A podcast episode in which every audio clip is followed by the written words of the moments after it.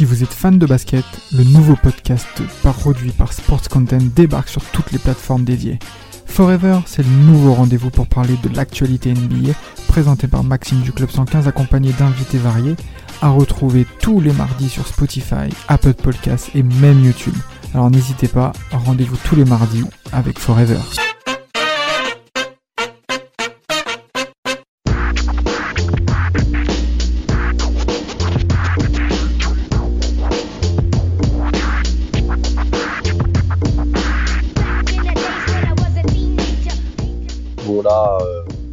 Aujourd'hui ça me fait mal au cœur, on va parler de deux mecs qui m'ont fait beaucoup souffrir. Un parce qu'il a été euh, l'adversaire des Lakers euh, en 2004 et il a fait subir à cette franchise une des défaites les plus, les plus dures de ces 20 dernières années.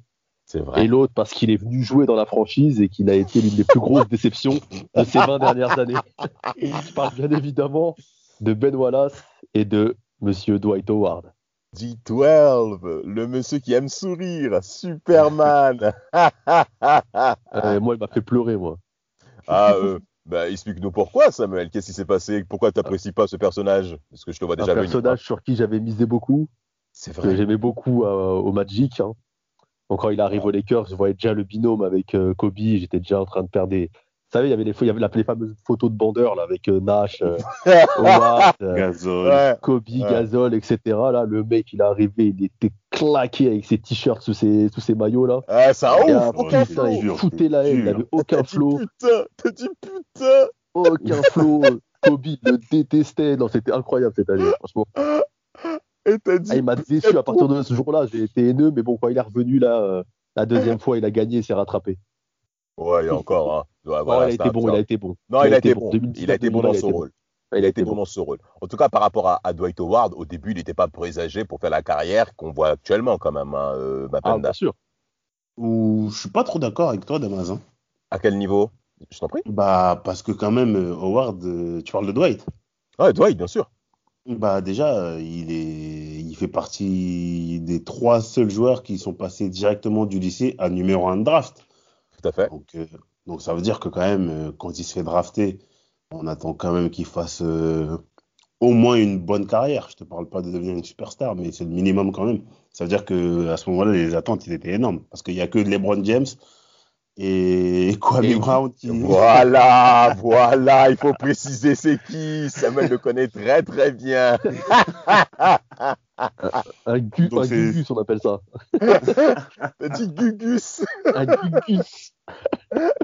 Et ces trois mecs ont joué où? Aux Lakers en plus. Oh là là là.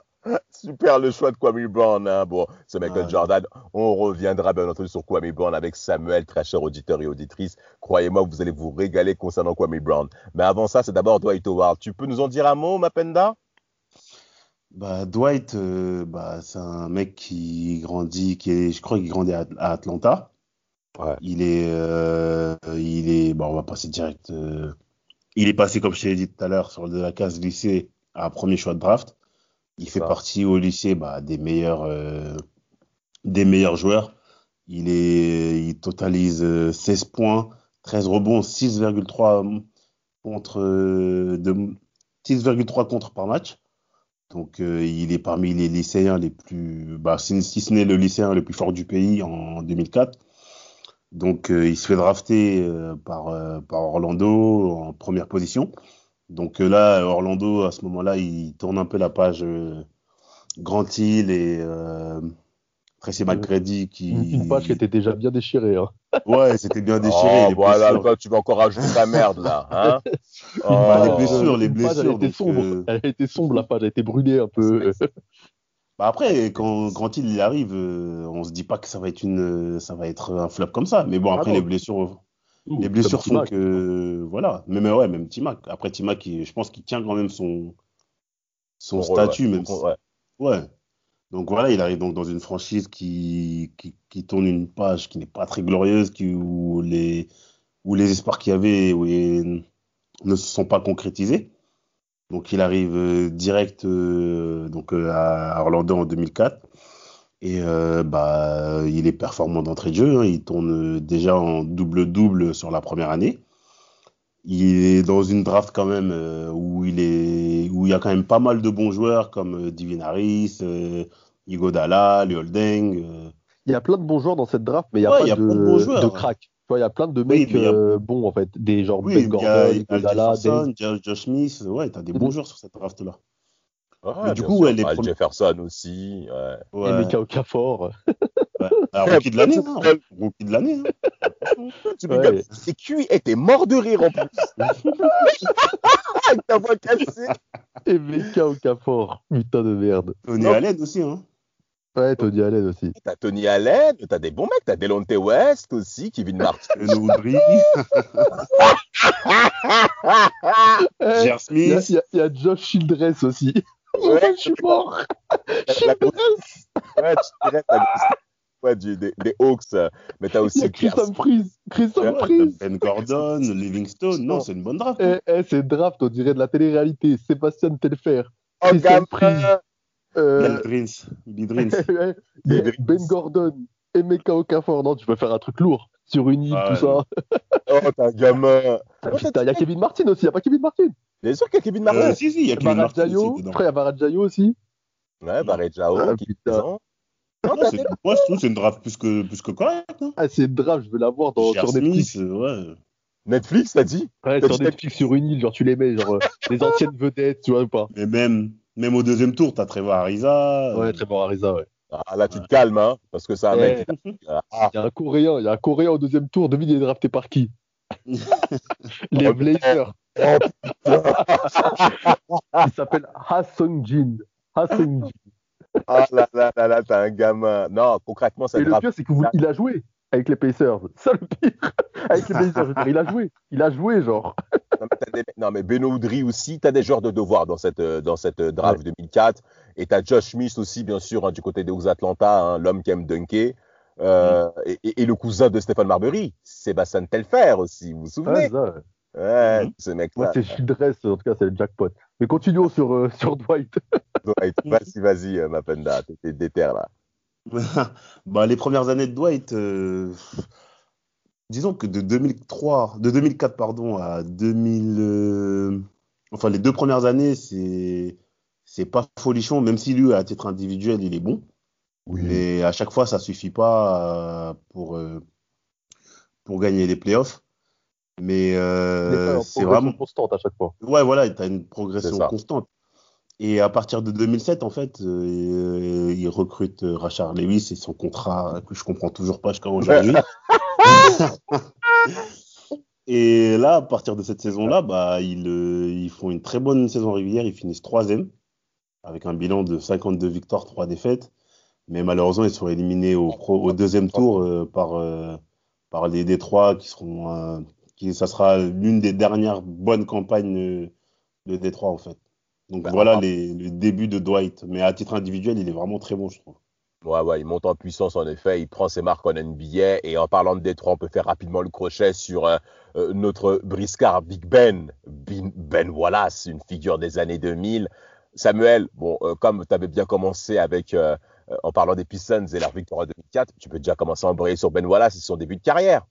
On a Bah, ben voilà, début de carrière, euh, si je dis pas de bêtises, il n'est pas drafté. Ça commence euh, à la base, euh, donc il joue à l'université, mais bon, le, le mec est Deuxième pivot, il n'est pas très grande taille. Et, Ah, euh, Même ils jouent en deuxième division. hein. ouais, deuxième division en université, donc euh, pareil, il passe un peu inaperçu. C'est ça. Il signe par euh, concours, j'ai envie de dire concours de circonstances, euh, agent libre aux Bullets de Washington à l'époque, hein, donc ils vont devenir les Wizards pour les plus jeunes. Tout à fait.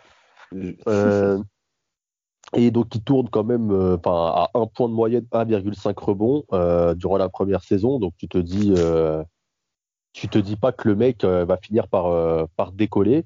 Et petit à petit, il fait ses stats, il progresse. Deuxième saison, il tourne à 3,1 points. euh, et à la fin de ces trois saisons, quand même, au Wizard, le mec, il a presque, j'ai envie de dire, il a triplé, quadruplé ses, ses statistiques personnelles en passant quand même de, de 1 point, 1,5 rebond à 6 points, 8 rebonds et 2 comptes par match. beaucoup. C'est ça, donc c'est- euh, ouais, il c'est- a- c'est c'est une performance incroyable pour, pour un mec qui n'était pas attendu à ce niveau-là, et du coup, ça devient un mec euh, intéressant et euh, un gars qui, qui, sur qui on se dit qu'il y a peut-être moyen de l'avoir en, en sortie de banc, notamment euh, pour amener un côté dynamique en défense et, et du punch. Et du coup, il signe à Orlando en 2000. Et, c'est bien, bien de parler de ça par rapport à Washington qui lui a fait confiance. Ça s'est joué à rien. Hein. Ça s'est joué vraiment à rien par rapport à cette signature en tant qu'agent libre du côté de, des Bullets. Euh, en effet, à cette progression, comme vous l'avez bien dit. Et c'est surtout euh, lors de la troisième saison où Ben Wallace commence à faire des moyennes intéressantes, notamment au niveau du, des rebonds, parce qu'il va clairement se positionner comme étant un joueur hargneux, un joueur mmh. besogneux, un joueur très dur, euh, avec notamment euh, déjà au contre, où il est pratiquement à deux comptes de moyenne en, quoi en, 20, en 27 minutes de jeu? C'est tout simplement exceptionnel. Euh, cette saison 98-99 de Ben Wallace, il est à 1,96 contre. Donc ça veut dire, c'est important qu'on puisse signaler ça à, nos néo, à nos néophytes du basket, c'est que quand vous voyez un joueur mettre en moyenne 1,5 contre, 2 comptes de moyenne. Ça veut dire qu'il y a d'autres actions où il est également très dissuasif aussi.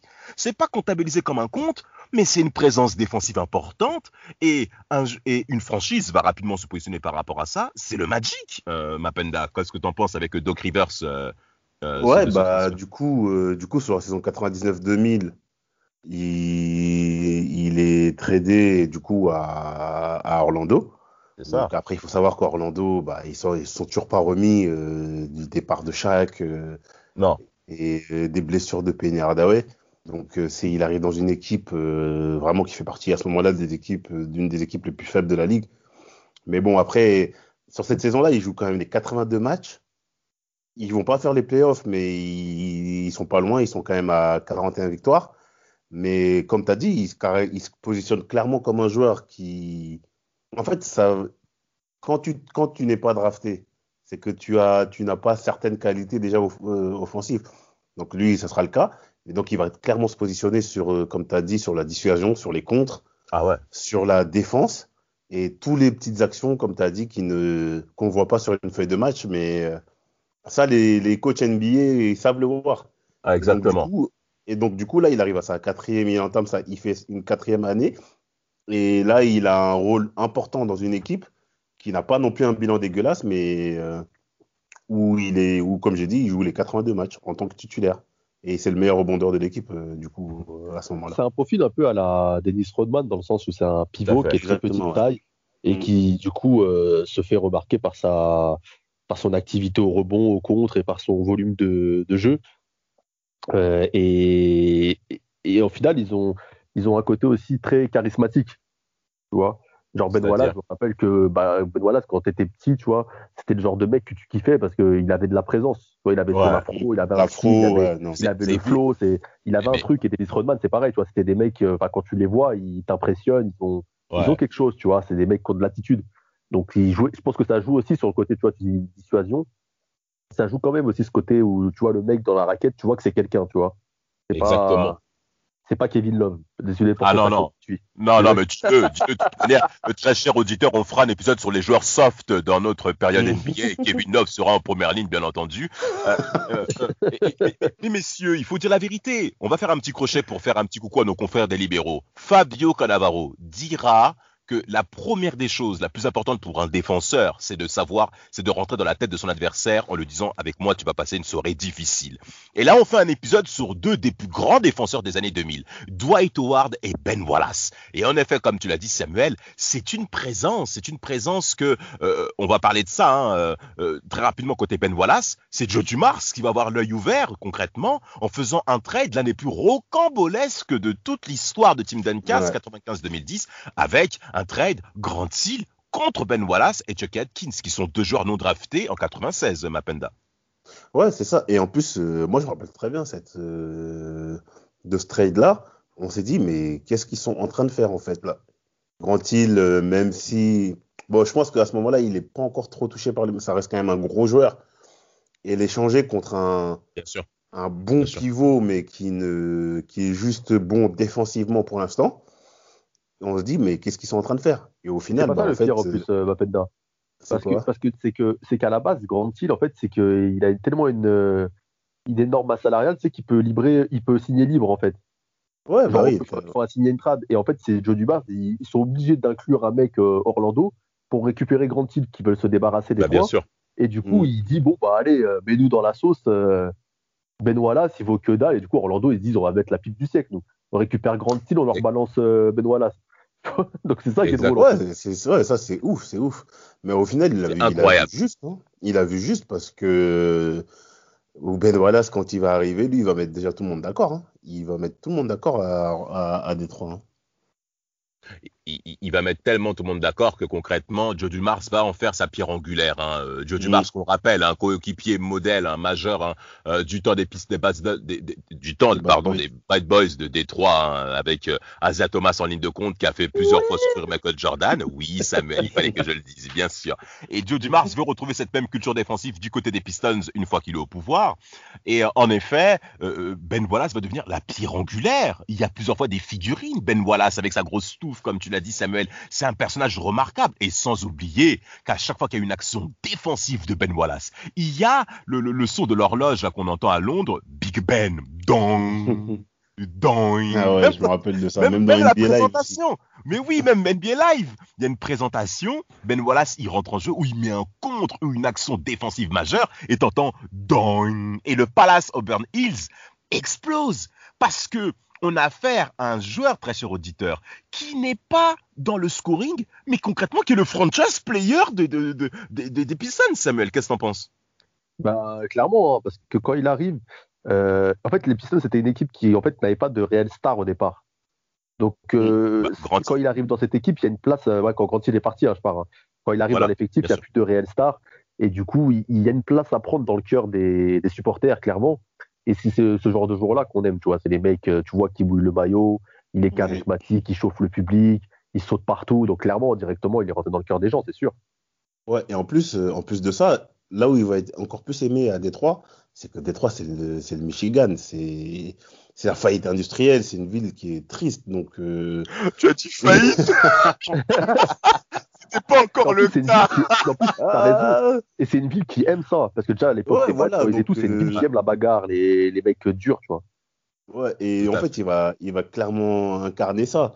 Donc, il est pas lui, il est pas dans le flashy ou je sais pas quoi. Lui, c'est et au Ah. bout de deux ans, et au bout de deux ans, il devient meilleur rebondeur et meilleur contreur de la ligue en fait.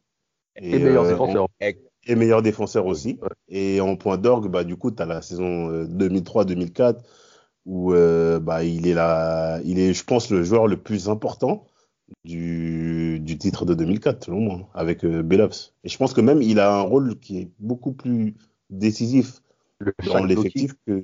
Ouais, voilà, c'est ça, exactement. Ah ouais. par rapport à ça. Bah bien sûr, bah bien sûr. Euh, bah, en, par- en parlant de joueurs emblématiques euh, du côté de Ben Wallace avec euh, euh, Détroit, on peut faire un crochet bien entendu du côté de D12 avec euh, Dwight Howard qui va devenir en effet la pierre angulaire de son côté du côté du Magic. Là, on va entrer aussi dans les années playoff hein, pour Dwight Howard. On a vu qu'il avait monté en progression. 2007 sera la, la- sera la première année, playoff 2007 bien entendu, où Dwight Howard sera présent en playoff, hein, euh, euh, Mapenda, parce que là, t'as l'air chaud là. Vas-y, t'es au poste 5, c'est à toi de nous préciser tout ça. Bah euh, ouais, en playoff, euh, déjà sur la saison régulière, comme je disais tout à l'heure, ils étaient bons. Ils finissent troisième avec un bon bilan de 52 victoires et 30 défaites. Mhm. Euh, au premier tour, je me rappelle, je sais plus qui, qui ils battent une équipe au premier tour, mais je sais C'est les Raptors. En 2008, Voilà, c'est les Raptors. C'est les Raptors. De Chris. 2000, ouais, Chris Bosh, ils se, ils se font ratatiner. hein. Ah ouais, et- Ah, mais vraiment, ils prennent une vraie baffe, ces couillons, là. Euh, ces Ils prennent combien? Mais ils prennent 4-1. Ils sont Ah ouais. cuits. Mais, frère, il fait le mec, là, ouais, bluff. Mais ça, Chris Bosh, comment je vais le Ouais, ils finir prennent 4-1, ouais. Ouais, ils prennent 4-1. Ah, je Mais. Chris Bosh, tu, tu peux quand même dire que, enfin, il était dur avec Chris Bosh. hein, il avait une équipe, euh, enfin, Ouais, son équipe. fait- voilà, il fait quand même des, il y a, je crois qu'il y a des matchs où il tourne, à- il y a un match, je crois qu'il fait, il, plante 40 points ou quelque chose comme ça. Mais le mec, il joue, le mec qui joue avec Andrea Bargnani, Anthony Parker, quoi. Enfin, tu, Ah ouais, tu vois, il faut, faut remettre les choses dans le contexte quand même. Euh, Damas, c'était dur, comme l'équipe, elle faisait, elle faisait peur. hein. Ouais, ouais, c'est vrai, je suis d'accord avec toi. le c'est meneur, clair c'est le pote à Rafik TJ Ford. euh, Non, il était Euh, pas. Tu l'aimais pas? Non, il était pas mal, mais c'est pas, pas- voilà quoi. En face, t'as as Dwight Howard, euh, Turkoglu, Lewis, euh, enfin, Nelson, euh, Gortat. Enfin, c'est pas la même euh, chose. Ouais, non, c'est pas du tout pareil. C'est Pas la même gamme. Bah, après, du coup, euh, du coup, au deuxième tour, bah, c'est eux qui sont ratatinés par, par Détroit. C'est Par normal. Détroit, clairement. euh, et comme je te disais tout à l'heure, c'est, ça sera l'une des dernières. Mais je crois qu'en plus, euh, euh, voilà, c'est est présent sur cette série-là, non? Euh, euh, alors non, puisqu'il est déjà parti. Voilà. Ah s'il a oui, non, déjà oui, il part, il part à 2006, ouais, il part en il a déjà 2006. quitté, exactement. Il était 2006, il a déjà quitté les Pistons. Ouais, on il- reviendra à ça Ouais, il juste après. En effet, mais euh, 2008, on a affaire à des, à- à- au Magic qui commence à se faire, à se montrer présent en playoff. Ouais. Demi-finale de conf, ils sont battus par Détroit. Mais c'est surtout l'année 2009 où j'aimerais revenir par rapport à Dwight Howard, où il est concrètement Mm. exceptionnel. Il est encore meilleur rebondeur de la ligue, saison 2008-2009, 13 rebonds, pratiquement 14, 2, contre, 2,92 comptes par match. Hein. C'est, quand même exceptionnel pour cette saison, 20 points euh, de moyenne. Au lancer France, au même rythme que le Shaq, faut pas être surpris par rapport à ça avec ses 59-58%. Mais c'est en série de playoffs. Hein. On réserve même un épisode hein, euh, sur la série, le final de conférence S entre les Cavs de LeBron James et euh, le Magic justement d'Orlando de, de Dwight Howard, où là concrètement Dwight Howard va concrètement écraser la concurrence. euh, euh, en étant concrètement leader. Cette finale de conférence, non, cette finale NBA, euh, Samuel, comment tu l'as vécu cette finale NBA 2009 face aux Lakers, toi qui supportes euh, ton Kobe chéri là? Bah, déjà, moi, euh, j'avais le poster, si tu veux, dans ma chambre, euh, étant jeune, de Kobe qui, deux ans plus tôt, avait dunké sur la gueule de, de Dwight Howard. Ah oui, c'est vrai. si tu veux. Donc, quand cette finale est arrivée, j'étais serein. Mais non, je rigole. Mais en tout cas, non, franchement, pour te dire la vérité, euh, j'étais surtout super content, moi, à l'époque, en tant que bon hater, parce que Orlando avait tapé Cleveland en finale de conf.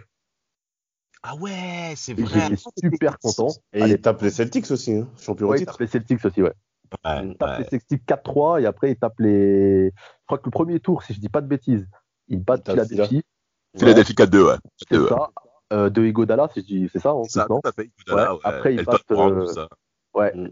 Ils battent les Celtics 4-3 et finale de conf. On attend tous que Cleveland aille en finale rejoindre les Lakers et qu'on ait enfin une finale Kobe euh. Absolument. Et absolument. Dwight a dit non, non, non, c'est moi qui vais en finale. Mais au final, euh, enfin, je trouve qu'il n'y a pas eu trop photo sur cette, euh, Oui, sur cette finale. hein. oui, oui, il n'y a pas eu photo. Ouais. Vas-y, ma panda. Bah après, pour revenir sur euh, en dehors de la finale, c'est surtout sur cette saison-là, euh, c'est la construction en fait de l'équipe. Donc là, on, ils sortent du- d'une très belle saison, la saison d'avant où ils sont éliminés par euh, Détroit. Et en Mhm. fait, euh, Van Gundy, il, il fait tout en fait pour euh, construire l'équipe autour de Dwight. Tout il va fait. mettre une armée de shooters. T'as Jermaine Ouais. Nelson qui est drafté la même année et en 20e position. T'as Turkoglu, vous l'avez dit. Mhm. Mike, Pietrus et, Rashad et Riddick Ra- aussi. Rashad Lewis. Donc Rashad Lewis, poste 4 fuyant. Donc ça veut ça. dire que Dwight, il a la raquette pour lui tout seul. Et quand Exact. tu sais que le mec, c'est un monstre physique en un contre un, poste bas, c'est très dur de l'arrêter. Bah, Van Gundy, en fait, il a, il a tout fait pour, pour capitaliser sur, euh, sur Dwight. Et au final, il se trompe pas. Parce que quand tu arrives à sortir euh, le champion en titre en 7 matchs, parce que les Celtics, pour les sortir à ce moment-là, Non, fallait y aller, hein. Ouais, c'était chaud.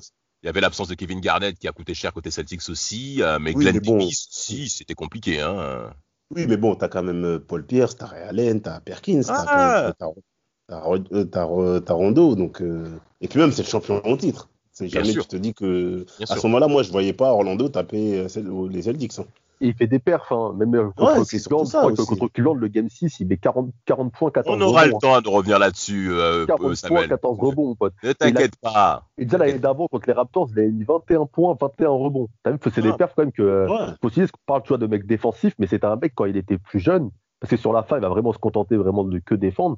Mais quand il était à son prime, c'était un bon scoreur aussi, hein, Dwight. hein. Ouais, c'était un super scoreur. Et puis Ouais. même, euh, franchement, pour, euh, je pense que pour euh, dans l'esprit des supporters d'Orlando et des GM, ils, vous, ils voyaient en lui le, le, le successeur de Shaq en fait au niveau des résultats, parce que bah, depuis. Shaq, ils n'ont pas, ils ont pas goûté au final NBA.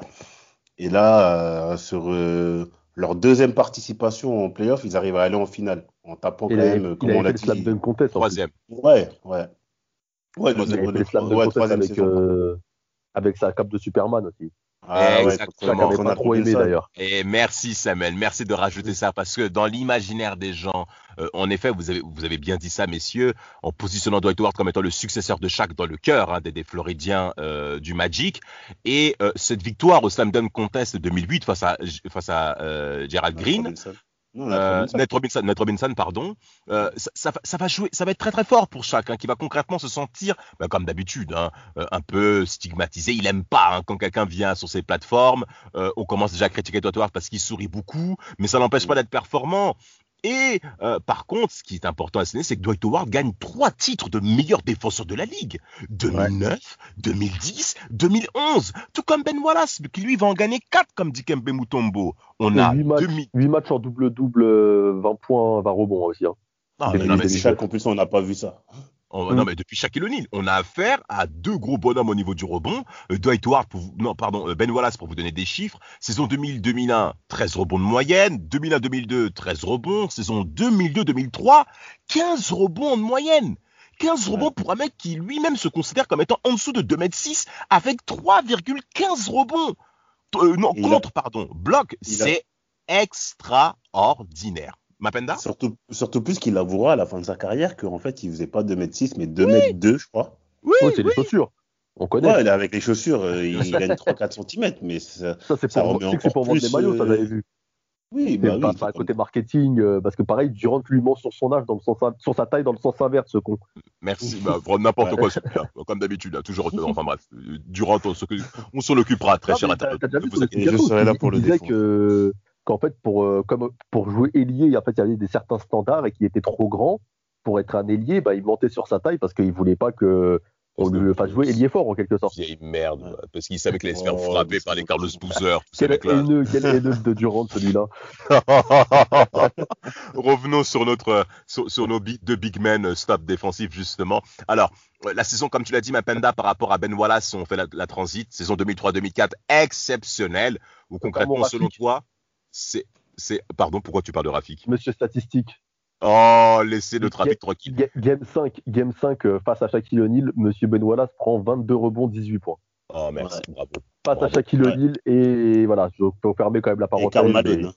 Non, il joue pas ce match-là, Malone. Il joue Ah, pas il mal. joue pas, il joue il joue pas le match là. pas. Il est, Mais ouais, voilà. ouais, ouais. Faut, il est faut là. le dire, face au Shaq, quoi.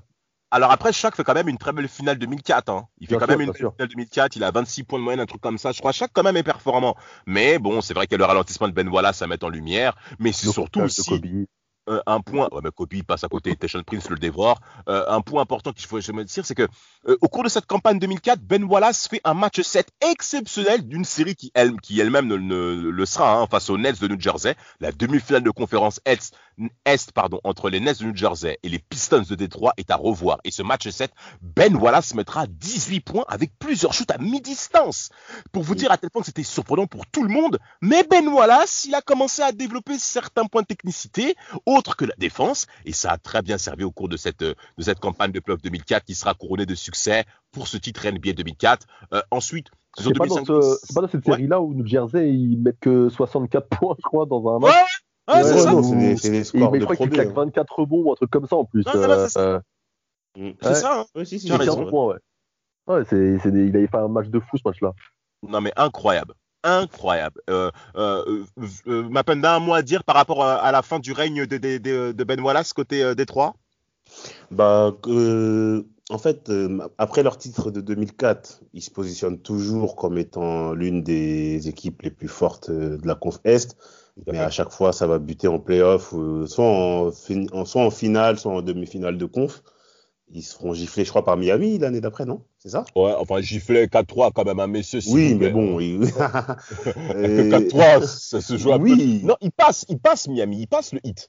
Le hit, il passe. Hein, contre qui alors en 2005 En 2005, Ils perdent en finale. finale contre, euh, finale les contre les Spurs. Ah oui, Mais contre les Spurs, mais en dû la jouer, 2006. cette finale, mais bon, on va en parler. Et c'est après qu'il part, c'est ça? Il part en C'est 2006. la- ouais. il, part en 2006, ouais. Ouais, il part en Mais 2006. en fait, euh, ouais, du coup, pour revenir sur, sur euh, en fait, le fait qu'il part, en fait, parce que déjà, il, sur cette saison-là, il y a eu trop de choses. Déjà, il y a eu la bagarre avec euh, cet individu qui est Ron Artest. Donc, déjà, là, il, ça va, il. Tu peux dire ce Ouais, grand joueur voilà. quand même, c'est un joueur des Pacers, excuse-moi. Et des Lakers, c'est des Lakers. Méta, World ouais, non, on respecte le joueur, mais il avait rien dans le cerveau, ce mec-là. Ouais, D'ailleurs, en parlant de ça, Ben Wallace aurait dû être suspendu plus que 6 matchs. hein. Oui, c'est sûr, c'est sûr. C'est lui dont Et ça son, part, son hein, frère, conneries. son frère, c'est son frère aussi qui prend à sa place. Son Rachel frère Wallace. qui- Mais par, non, mais son contre, frère qui était dans les tribunes. ouais. Ah Ouais, en plus, ouais, c'est vrai. Mais par contre, Damas, je, je trouve que pour le talent, on va en vente depuis tout à l'heure certaines caractéristiques de Ben Wallace et je trouve ça étrange qu'au bout de 20 minutes, tu n'aies toujours pas mentionné qu'il était originaire d'Alabama. Oh, Un, état, un état vraiment. euh, que tu aimes, hein, que tu aimes énormément, hein, avec ton Charles là. Un Eh, état ça- vraiment. euh, Quand tu aimes la bagarre, je pense que c'est bien de venir là. Tu, tu- tu peux être prêt, tu peux être prêt. D'ailleurs, en parlant de ça, le, le, le, mentor de Ben, de, de Ben Wallace durant toute sa carrière sera Charles Oakley. Vous vous souvenez de Charles Oakley, le, le, le, le, le, le garde du corps de Michael Jordan euh, côté Bulls? Hein Charles Oakley va, va clairement être le mentor de Ben Wallace durant toute sa carrière, notamment lors des années universitaires. Ça va clairement se prouver par rapport au style de jeu qu'aura Ben Wallace tout au long de sa carrière. Euh, moi, ce que j'aimerais dire aussi par rapport à Big Ben, euh, les campagnes de playoffs sont très intéressantes malgré les échecs et les frustrations. Au final 2005 perdu avec Larry Brown qui va trouver le moyen de signer au Knicks pendant la finale 2005. Euh, Ouais. Incroyable. Et en 2006, euh, il y avait quand même des, pro- des, des premières frictions avec Flip Sanders. Sanders, ouais. Sanders avait déjà des petites embrouilles par rapport aux stratégies de jeu, au temps et concerts. Et surtout, mais les Pistons ne le prononcent pas. Comment on peut expliquer ça, messieurs, à nos auditeurs? Qu'est-ce qui se passe? Pourquoi on ne prononce pas Ben Wallace? Alors qu'il devrait l'être avec euh, ce qu'il a prouvé quand même. Je pense que c'est un, un peu un, un déni de sale gueule, peut-être. Tu vois, genre, c'est un peu. En fait, il n'est il est pas accepté à sa juste. euh, à sa juste valeur. On pense que c'est un bon défenseur, un mec de complément, mais que sans lui, euh, on arrivera à faire euh, tout aussi bien en trouvant un autre mec dans le même profil, sauf qu'au final, ils, ils vont prendre Chris Weber et ça va pas se passer pareil. Ah non, pas du tout, pas du tout. Mapenda? Bah, je pense qu'il y a ça. Et comme tu as dit aussi, c'est surtout les tensions avec, avec euh, Phil Sanders et à son âme qui, qui vont faire qu'en fait, lui, il décide de partir. Donc, plus, du coup, après. Chicago, hein, c'est pas mal passé ça. Comment? Il va à Chicago, c'est mal passé ça, Mapenda. Oui, c'est sûr que ça se passe mal, mais non, mais là, on parle de son. Pourquoi il part de. Pourquoi Non, non, il prolonge je- pas à Détroit Je te, je te dis que le fait qu'il soit parti à Chicago, c'est mal passé aussi pour les Oui, supporters. oui, bah oui, c'est sûr. euh, Chicago, c'est Ouais, l'ennemi. C'est Tout à c'est fait. l'ennemi Tout à juré. fait. C'est l'ennemi juré. Donc, euh, donc ça aussi, euh, ouais, ça, ça prendre en compte. Mais en plus, quand il arrive à, Chicago, il n'arrive pas dans une équipe qui est mauvaise. Hein. Tu as Ben Gordon, tu as Holding, tu as Kirkenrich. Et euh, donc là, on se dit que euh, il va encore arriver dans une équipe qui va aller en playoff, et ça va être le cas. Et même si ces, statistiques sont un petit peu en baisse, mais je pense que ça, c'est dû au profil, de- enfin, au style de jeu des Bulls qui sont beaucoup moins défensifs que, que des trois.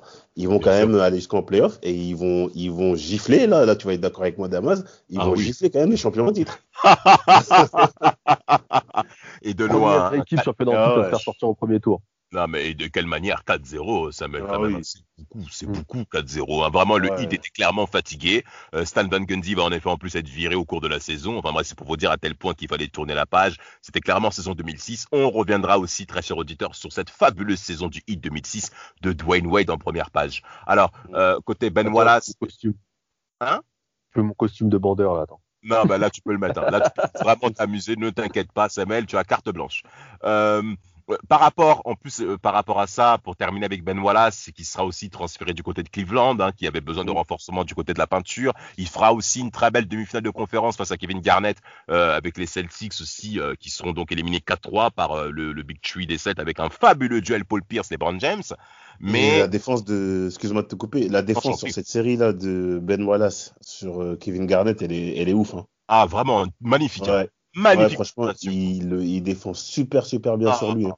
Ah ouais, ouais, ouais. Et en plus, il a pas peur de- du trash talking de, Mais- de Kevin Garnett. Et c'est des mecs de la vieille école, hein. Kevin Mm. Garnett, il sait à qui il a affaire, hein. Quand t'as affaire à des mecs comme ça dans la. Bah, attendez, on parle d'un mec qui a été quatre fois meilleur défenseur de la ligue, quand même.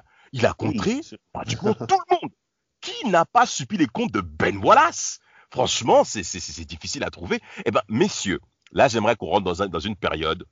Le, der- le dernier chapitre de notre podcast, c'est sur le, on va dire, le Dwight, le Dwight Mayer.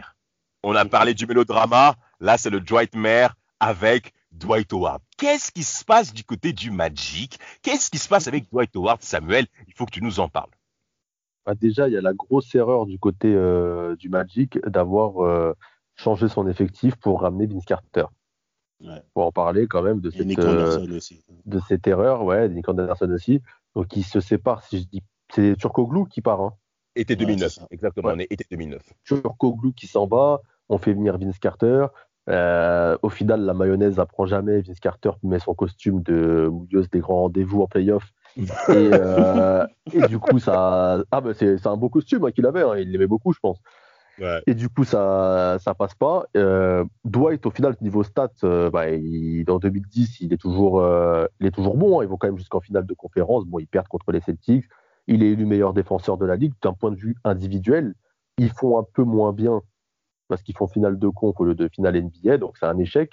Bien. Mais euh, lui, il a rien à se reprocher en soi dans son rôle. Il a, il a fait ce qu'il avait à faire, tu vois. Mm. Euh, après 2010-2011, euh, il est dans la course au titre MVP.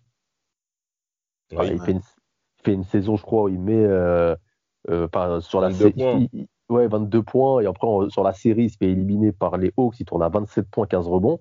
Mais c'est Ouais. collectivement, en fait, où, où ça suit plus. Et je pense qu'il arrive à un point où il, il veut aller chercher euh, bonheur ailleurs. Il est champion olympique. euh, il y a une porte qui s'ouvre du côté des laits. Il voit les étoiles, les paillettes, comme tu dis, Damas. Tout à fait. et il se dit, on y va, on va. Il suit la voie de chaque, j'ai envie de dire. Il passe d'Orlando aux Lakers. Ouais.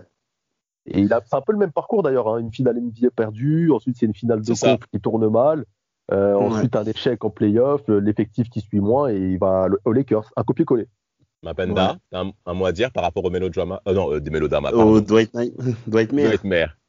Bah franchement, tu vois, moi cette période-là, Dwight Howard, c'était c'était l'un de mes joueurs préférés, tu vois. Je savais, je savais que t'allais craquer. non, c'était franchement, je kiffais trop euh, le All-Star Game, euh, enfin tout ce qu'on a dit là, Superman et tout. Mais je trouve que là, là, sur euh, 2010-2011, il fait vraiment la diva. Déjà, il y a, il y a une interview, mais l'interview, elle est ouf. où il parle de, il demande en direct au GM de virer le coach en interview d'après-match. Je sais pas si vous vous rendez compte, en fait, c'est un truc de fou. Et puis, euh, il, en fait, il, ouais, il va faire la diva, il va faire la diva tout au long de l'année. Il va tenir son rôle au niveau statistique, mais dans sa tête, il n'y est plus du tout. Il fout la merde dans les vestiaires. Il va en venir jusqu'au, euh, jusqu' pratiquement aux mains avec euh, Jermaine Nelson, alors que c'était son, Des meilleurs potes, vraiment. ouais, c'était son gars sûr pendant toutes les, pendant toutes les, toutes les campagnes précédentes. Bien sûr. Donc, euh, en fait, il, il part. euh, Et puis, après, du côté du Magic, en fait, ils ont, je pense qu'ils se sont dit que si on perd Dwight, on est reparti pour des années de galère. Donc, du coup, dans les deux camps, euh, ils savaient pas trop comment se positionner. Donc, du coup, c'était un peu la guerre. Et, après, euh, Mapenda, je suis d'accord avec toi. Mais le- l'effectif en 2010-2011, enfin, les Magic font n'importe quoi, quoi. Ils ramènent Gilbert Arenas, Quentin Richardson. Ouais, Enfin, non, en fait, ils voulaient que ça soit la merde dans le vestiaire, quoi. C'était ambiance Oui. cassos un peu. hein. Oui, bah oui. Et en plus de ça, et en plus de ça, en fait, euh, je pense que aussi Dwight n'accepte pas que parce que de, de 2007 à peu près jusqu'à 2010, c'était le leader incontesté, tu vois, dans, euh, dans l'équipe. Mhm. Et quand tu fais venir, quand normal. tu fais commencer à, oui, ce qui est normal. Mais quand tu commences à faire venir des mecs comme Vince Carter, Arenas, etc. Jason Richardson aussi. Jason Richardson, qui est quand même quelqu'un à ce moment-là encore, bah, ces mecs-là, et aussi, ils vont vouloir tirer la couverture vers eux. Mais bref, tout ce truc-là fait que, fait que ça se passe hyper mal. Et, euh, et du coup, bah, il s'en va, il s'en va aux Lakers avec, euh, avec Nash. Alors, Après, il faut, faut quand même dire quelque chose. euh, Enfin, faut quand même évoquer qu'avant cette histoire aux Lakers, il devait y avoir l'affaire avec Chris Paul et qu'on s'est retrouvé avec Steve Nash. je ne le dire pas. J'en parlerai quand même toujours toute ma vie s'il le faut. On ah, nous a toi, de tu ramènes- Paul mais aux pourquoi Lakers. tu ramènes tout à tes Lakers Mais, mais par contre, mais par contre, faut, le, faut, faut- faut dire un truc parce que c'est bien que Wapenda il en parle là, qu'il est parti parce qu'il n'acceptait pas euh, d'avoir de nouvelles stars dans l'équipe. Euh, Damas, il s'est quand même plaint Dwight Howard aux Lakers d'être option numéro 2 derrière Kobe. Mais justement, c'est même bien que tu mec parles de ça. Ah, malade. mais ça, c'est un truc de fou, ça. Non, mais, non, mais c'est même bien que vous parlez de ça. J'aimerais euh, signaler certains points par rapport à Dwight Howard, parce que ce n'est pas que sur le terrain que ça se joue. Déjà, il donne une interview très intéressante sur euh, à Sport Illustrated et il dit euh, vous ne pouvez pas être performant sur le terrain quand en dehors ce n'est pas le cas. Et en effet, moi j'ai certaines anecdotes à mentionner ici, euh, très chers euh, auditeurs pour vous- et auditrices, pour que vous puissiez bien écouter cela. Dwight Howard, c'est un homme qui a cinq enfants avec cinq femmes différentes. Je répète, cinq enfants bat son enfant. avec cinq femmes différentes. Comment voulez-vous être efficace dans ce genre de situation, dans ce genre de contexte, Un dans ce genre de contexte? pas- faut le dire. Bon, déjà, hein, on connaît le monde des rappeurs là-bas, hein, tous ces gens-là. va, on va éviter de rentrer dans les détails. Alors, il a aussi été arnaqué par des amis au niveau financier, évidemment. Hein, quand on a affaire à Dwight Howard, donc a forcément des opportunités. Beaucoup sont venus lui tendre la main. Ils, ils ont bien mangé. Il ne parle plus à ses parents pendant plus de deux ans. Donc, euh, aucune relation parentale pendant plus de deux ans, Dwight Howard. Euh, il dira que moi, euh, quand j'ai commencé à être connu, les femmes, j'étais, elles venaient à vous comme des petits pains. Donc moi, j'en ai profité comme un espèce de bonbon que vous mangez dans un placard. Donc imaginez ce qui se passe dans des situations intimes. concrètement, Dwight Howard va être va être muselé par le monde de stars. Alors c'est vrai, euh, plusieurs GM diront que Dwight Howard est le joueur et le deuxième joueur que vous prenez quand vous voulez reconstruire une équipe après LeBron James. C'est-à-dire il se place devant Dwayne Wade, devant Chris Paul, devant Melo, devant Chris Bosh. C'est-à-dire la génération des années 80 après année 84-85, c'est Dwight Howard qui est en deuxième place après LeBron James. Et il va clairement le prouver au cours de la saison 2007-2010. Arrivé 2011, ça se passe pas très bien dans les vestiaires. Il, dit clairement auprès du GM du Magic, je veux partir. Il y a l'interview, comme tu l'as parlé, Mampenda, qui est assez scandaleux. Et maintenant, aux Lakers, il arrive aux Lakers, euh, il dit il dit à son agent de l'époque qu'il voulait déjà faire acteur d'Hollywood. Son, son agent à l'époque lui dit Hé, Dwight, fais mollo mollo, tu vas à Los Angeles, fais attention, concentre-toi sur le basket. Qu'est-ce qui se passe après? Il va le virer il va virer son agent dont j'ai oublié le nom, il va le mettre à la porte. Il arrive à Los Angeles, il se fait critiquer de partout. Euh, c'est-à-dire que Dwight Howard, on le critique parce que il sourit trop, il n'est pas assez dur, euh, il s'entraîne pas comme Kobe, il n'est pas méchant mm. comme Kobe. Et eh ben, il va essayer de rentrer dans ce modèle-là par rapport à ce qu'on nous dit. On a mm. affaire à un joueur qui ne connaît pas son identité. Et moi, j'ai la haine contre ce connard, je te le dis, parce que je vais l'appeler ce connard. parce qu'il faut, faut, le savoir, faut savoir hein, ça on le dit pas assez, les dernières années de Kobe ont été foirées à cause de ce connard. Faut le dire de lui, de lui et de Nash, avec ses blessures dans le dos. Kobe, euh, il se pète la cheville parce que ces connards sont flingués et il fait du sur-régime toute la saison. Et au dernier match, il se pète la, il se pète la cheville. C'est de là que ça part. Après, il n'y a eu que des blessures à répétition parce qu'il est en sur-régime. Plutôt qu'être plutôt, plutôt qu'être au repos et s'économiser pour les playoffs, ce qui aurait dû être le cas parce qu'ils avaient un gros effectif, il s'est mis à jouer meneur toute la saison. Il faut, faut, quand même rappeler des matchs où il tourne à 15 passes D, Kobe. Il a joué meneur à la place de Nash. Ensuite, les matchs euh, serrés, là où il claquait des dunks sur la gueule de Gérard Wallace, Josh Smith, etc., là, où il claquait 40 points par match d'affilée à, 35, à 30, je sais même pas à quel âge, je sais même pas à quel âge, à cause de Dwight qui faisait des matchs de merde, qui, était, euh, qui se battait pas, et, Nash qui avait mal au dos, qui n'arrivait pas à faire un dribble. Les deux, là, c'est pour ça que je les déteste. Ouais, là, je le dis, la, la rocker, elle vient de là, c'est connard. Après, après Kobe s'est pété la cheville, ils sont partis en playoff, Kobe n'était plus là. Saison d'après, oh il n'a pas joué. Saison d'après, il n'a pas joué. Dwight, il s'est barré à Houston faire de la merde, en plus. Tout à fait. Et après, et après Kobe, quand il est revenu, c'est fini. Ils ont baisé deux saisons. Les deux. Et Dwight, il en fait partie. Le mec, il, se plaint pas avoir le ballon. Mais comment ça, t'as pas de ballon, t'as pas de shoot, t'as pas, pas, de move, tu sais juste prendre des rebonds et faire, faire des, des rebonds offensifs pour marquer. Faut le dire, il a pas de move. Mais c'est vrai, il a pas de move. Il n'a pas de move, il n'a pas de, il a pas de jeu au poste, il a rien. Il a, il a son physique, c'est d'armoire à glace. Et du coup, à l'époque, comme il faisait des jeux à Orlando, c'était parfait pour lui. Il shootait à trois points. Quand il y avait des loupés, il prenait le robot et marquait derrière. Mais il n'y a, pas d'action. Tu le vois faire des moves au poste. C'est pas, c'est pas Abdul Jabbar, le type, tu vois. Et le mec, il est là, tu veux avoir des ballons dans la, dans la raquette. Et va te faire enculer. Toi, je suis vénère, je suis énervé. ah, il me fout la haine. Je dis, heureusement qu'il s'est rattrapé à la fin, là, avec son rôle de défensif, là, euh, où il faisait le, le, le vigile, là, dans, dans la raquette. ah, putain, j'ai le seum. Le Panda, euh, ah, va être sur toi. non, mais, non, mais Samuel, Samuel t'es totalement à charge, hein, parce que là, en fait, on dirait que tu dis que tout est de sa faute et rien n'est de la faute à Kobe.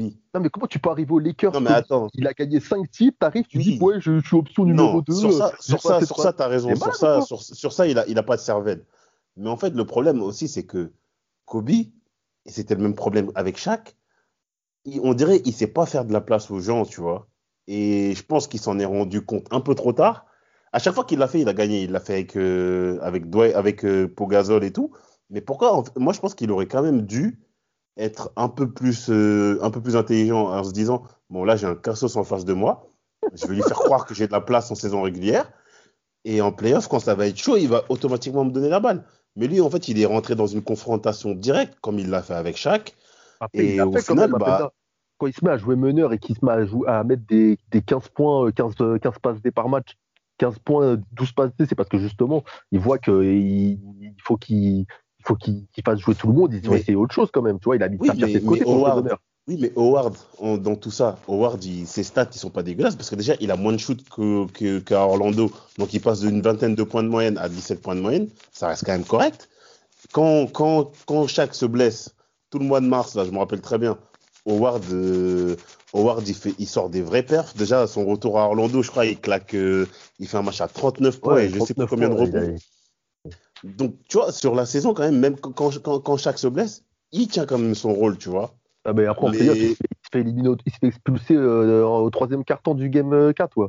Le mec, il, je, franchement, il m'a mis la haine, moi, je te le dis. Hein, messieurs, messieurs, concrètement, concrètement, très, et d'ailleurs, très cher auditeur, ça mérite encore une fois un nouvel épisode. Hein. Dwight Howard est clairement un sujet particulier et j'insiste mm-hmm. là-dessus parce que concrètement, c'était l'un des hommes qui, selon moi, devait dominer les années 2010 dans la peinture. Aujourd'hui, on voit des, des, des Jokic, des Joel Embiid, mais Dwight Howard, il faut que, notamment des jeunes qui nous écoutent, puissent vraiment prendre conscience de la puissance de frappe qu'il était dans la peinture. Alors, c'est vrai, il a présenté des lacunes offensives, notamment au niveau du scoring, au niveau des moves offensifs dans la peinture. T'as Kevin Garnett qui dira Dwight Howard est certes très puissant, mais il est limité techniquement. Euh, et, il n'a pas duré après sur le, la, la révolution, on va dire, du poste de pivot. Tout à fait, tout à fait. Et d'ailleurs, on va même le voir parce que même cette finale 2010, dont tu l'as dit même Samuel, euh, concrètement, le Magic se fait dévorer. Hein. Ils sont même menés 3-0 au cours de cette finale de conf S, je m'en souviens très très bien, bien qu'ils perdent 4-2. Mais ensuite, la suite de carrière sera compliquée avec les problèmes caractériels du côté de Dwight Howard, euh, des embrouilles avec euh, James Harden aussi parce qu'il réclame le ballon dans la peinture à Houston. Ils font tous les deux manque de communication. Hein. Il y a même des scènes où on les voit, chacun est de son côté l'un et l'autre, casque aux oreilles. Là aujourd'hui, Dwight Howard s'est confessé auprès, des, auprès de plusieurs réunions pastorales avec plus de 12 heures de réunions de pasteur pour se confesser, notamment par rapport à ses relations hein, qu'il a dans le vestiaire. Il échouera encore une fois du côté des Hawks hein, en saison 16-2017.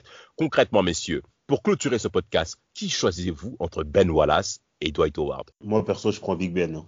Bah, moi, je prends Big Ben parce que dans la mentalité, c'est sûr que il est, il est meilleur. Euh, au niveau défense, je pense que ça se vaut quand même, mais je donne quand même à Ben Wallace parce que malgré le déficit, euh, un manque de taille, il arrive quand même à, à sortir, à se sublimer et à sortir des perfs, euh, des perfs incroyables en playoff contre des adversaires qui sont beaucoup plus forts que, qui sont censés être beaucoup plus forts que lui, comme le Shaq par exemple. Bien sûr. Et pour, euh, dans les, pour, pour construire une équipe, qu'est-ce que tu, que, et, que tu prends le, les, le caractère des deux mecs, moi, je prends Ben Wallace tous les jours. Hein. Je prends Ben Wallace tous les jours. Samuel Moi, après avoir tiré euh, sur euh, Dwight, euh, tiens quand même à, dire que le titre des Lakers 2019-2020, il a été performant dans son rôle défensif. Il a, bon, même physiquement, hein, c'était, il était beaucoup moins gras et tout. le mec, il est revenu à un niveau, à il a fait du taf, hein. militaire. Ouais. Et même cette année, enfin 2020 à, à Fila, il est, il est bon aussi, il hein, faut le dire. Hmm. oui, oui, oui. Dans son nouveau rôle de, dynamiseur de banc, je trouve qu'il est très fort. Et je pense qu'au final, pour, construire une équipe, euh, je ne le prends jamais lui, mais dans, un, dans une équipe de complément comme ça, il a, dans un poste où, il, où c'est plus lui le, la star de l'équipe, il montre qu'il est quand même très utile. Donc je reste, euh, je sais pas, je pense que je prends Ben Wallace pour le, parce que j'ai pas envie de prendre Dwight Howard par rancune, mais il faut quand même rendre ses, c'est une lettre de noblesse donc pour ces dernières saisons où il commence à racheter un peu son image. Tout à fait, tout à fait. Moi, je prendrais quand même euh, Dwight Howard parce que l'espérance qu'il avait sur la carrière, sur le sur l'image de l'NBA euh, euh, était quand même énorme. Il a prouvé au cours de ses 4 à 5 premières années, même de ses 7 premières années, avant de clairement perdre pied par rapport au monde impitoyable qu'est Los Angeles parce qu'en effet, à Los Angeles, il faut de la personnalité pour réussir. Kobe Bryant lui dira, euh, Kobe lui dira avec moi, c'est très dur de réussir, mais tu réussiras si tu travailles comme je travaille. Malheureusement, ça n'a pas été le cas jusqu'à ce que Kobe aille demander pardon à Shaquille O'Neal, hein, après avoir vu Dwight Howard euh, sur le terrain. Il a demandé pardon. Euh, je dirais clairement que c'est un goût d'inachevé par rapport à Dwight Howard, mais potentiellement parlant, il était en effet au-dessus. Mais encore une fois, Ben Wallace montrera qu'il est véritablement le Big Ben.